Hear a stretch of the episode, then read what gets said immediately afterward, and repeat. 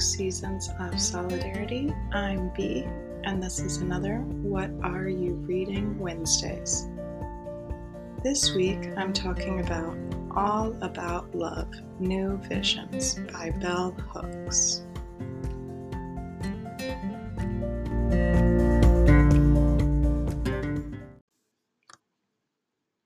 Thanks for joining me today.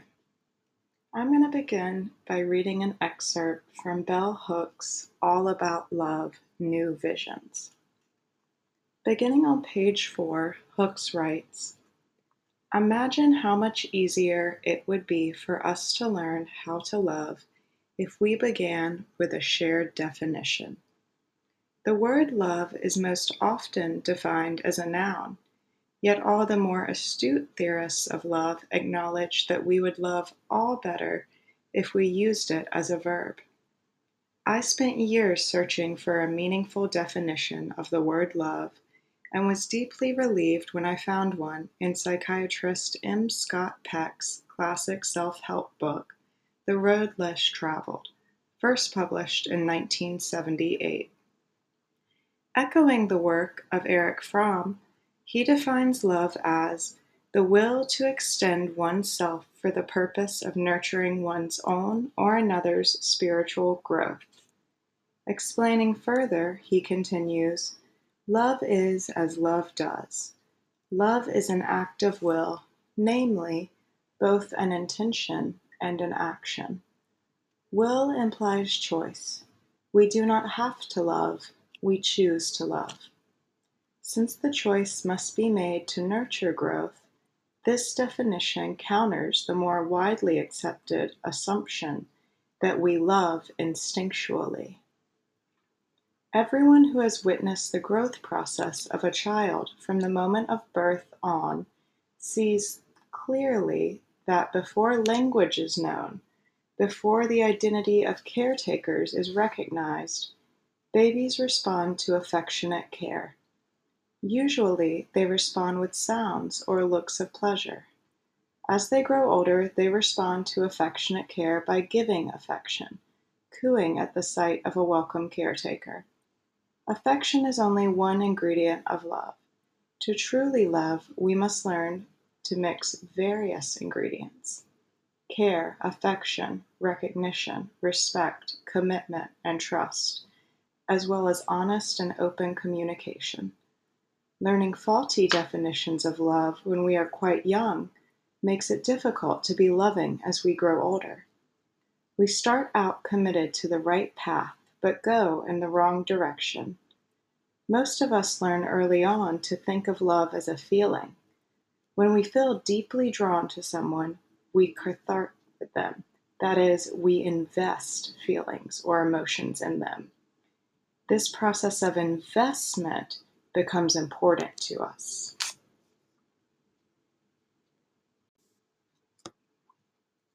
Here, Hooks goes on to talk about the differences between investment in feelings and true love, actually fostering one's spiritual being, right? When Peck uses the word spiritual in this definition, He's talking to the dimension of one's core being, where the mind, body, and spirit are one.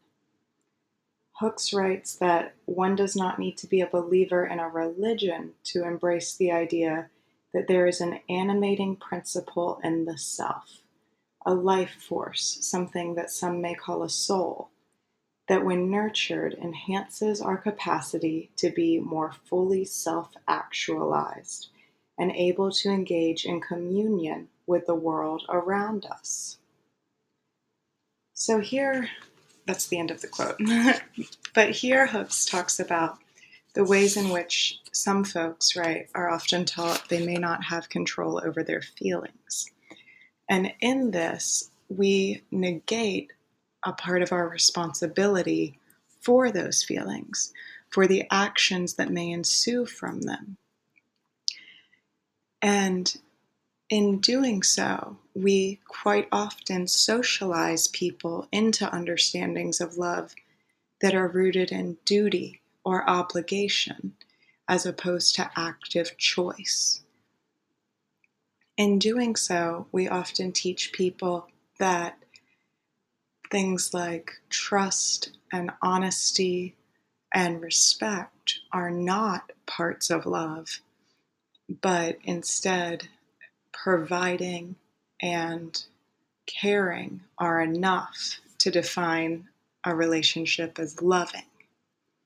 And so I really value how Hooks teases apart that definition to show that our understandings of love and attachment can be rooted in these false narratives, but can also be changed.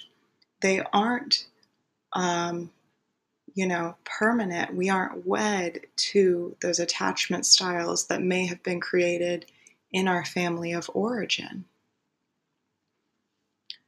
So, in the next chapter, in chapter three, Hooks goes on to speak about unmasking, to speak about truth, and to really emphasize the way in which men have a tendency, really focusing on like a gender binary here, that men have a tendency to lie for the sake of power and domination, whereas women or folks socialized into femininity are more apt to lie to pretend powerlessness. And in that, right, we create those socialized into femininity, create an under accountability, right? An ease of manipulation.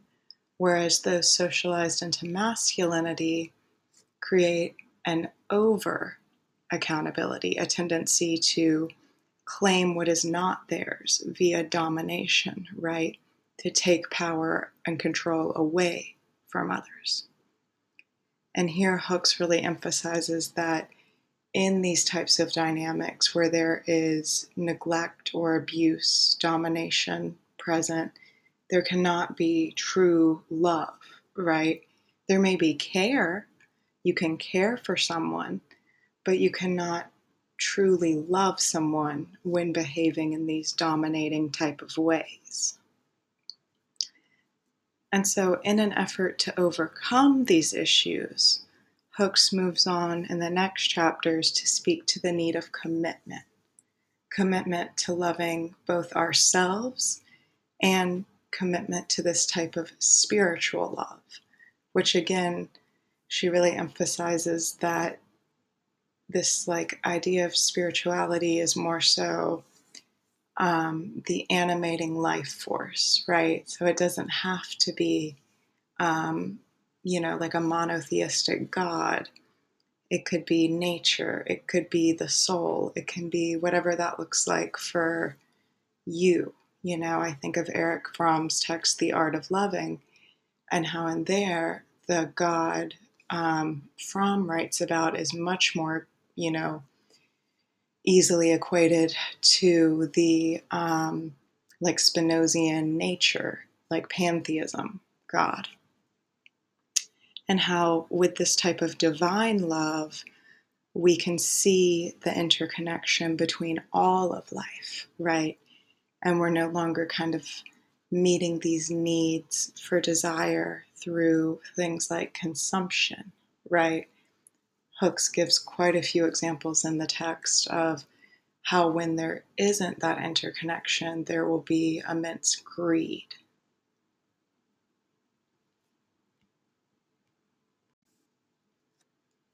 Hooks then goes on to write about overcoming these types of greed, right? And to do that, to overcome this culture of domination, she claims the investment should then go into a love ethic. So, this is really visible in the earlier piece she wrote called Love as the Practice of Freedom. So, this love ethic happens when one gives up power and domination, or rather, the pursuit of power and domination, right? Because some positionalities will always hold um, relative power, right? But to claim that power, to acknowledge it, and to not utilize it over others is that rejection of power and domination. But instead, to see love as social, to see love as our nature, as inherently an interconnected piece of life. And some of those components within a love ethic include a prioritization of honesty, of openness, vulnerability, of integrity, of that will to change, to hold discomfort. And a big piece of this, right, that um, I really value Hooks kind of emphasizing here is the fear of change that is so rooted in society, more so in the fact that to have change so often has meant a different type of domination has been ushered in. And so a fear of change has been um, understandable in the past. A fear of change is often rooted in a fear of the unknown. And so to become comfortable with the unknown, to become comfortable with ambiguity, with nuance, complexity, is something that's required for a love ethic. Similarly, Hooks goes on to write about this releasing of greed, right? About not hoarding wealth or resources, because in doing so, the planet is quite literally being destroyed. And that's a part of the domination. That's a part of the reason that there is a need for a change toward a love ethic. She goes on to write about the connections to community and service, and how one who's embodying a love ethic would seek solidarity with their community, would seek to have connections with the folks around them in authentic relation, right? Skill sharing, resource sharing in that way. And with that, we're able to release shame, right? To hold accountability for ourselves through having shared norms and have mutuality in our pursuit of solidarity, of liberation towards freedom for all folks, right? And to me, I think that's what this text really emphasizes is not just this love ethic and rejection of domination, but also how through that, through that shift in the culture, how we create a healthier way of relating on both the micro and the you know macro levels both the personal and the political. On page 77, Hooks writes A commitment to a spiritual life requires us to do more than read a good book or go on a restful retreat. It requires conscious practice, a willingness to unite the way we think with the way we act. Spiritual life is first and foremost about commitment to a way of thinking and behaving that honors principles of inner being and interconnectedness.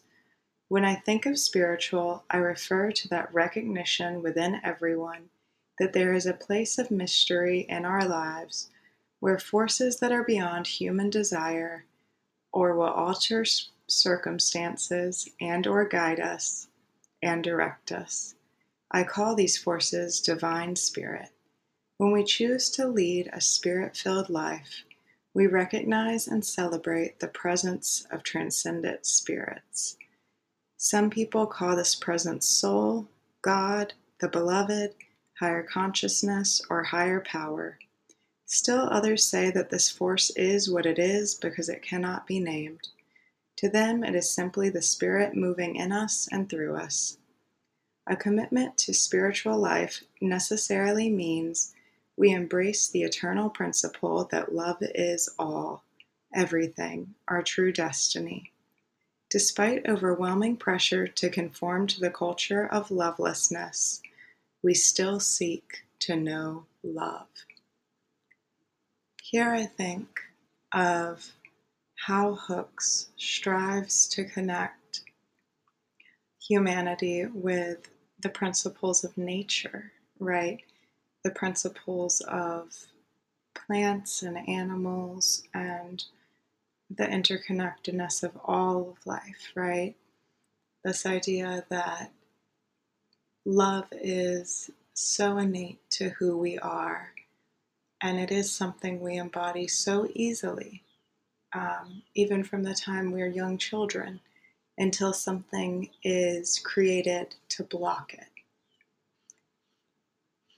And I particularly value this idea of writing it's a willingness to unite the way we think and the way we act.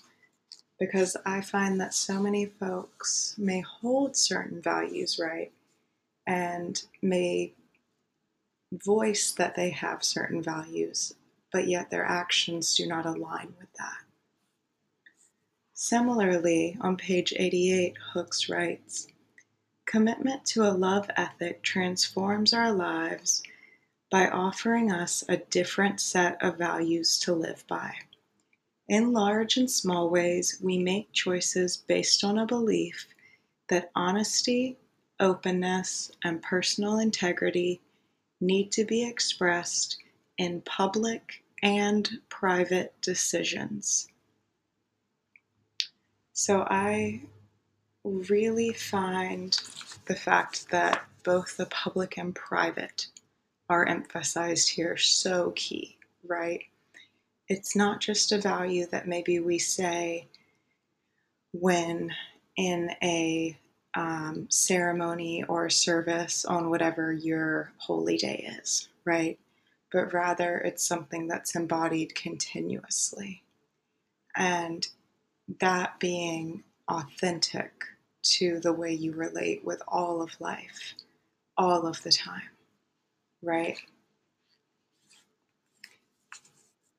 This ethical way of living, too, is something that makes all relations so much more authentic and um, believable. and I think that's something we saw even in the way Bell Hooks lived her personal life, right? Hooks being someone who labeled herself a Buddhist Christian, a religion of her own making in some ways. Um, although I'm sure there are many other people out there who have similar blends of religiosity. That's just how she labeled it. And I think too of what it looks like to take spirituality, to take spirit, to take land, to take understanding, and mold that in our own ways that is most authentic to our being.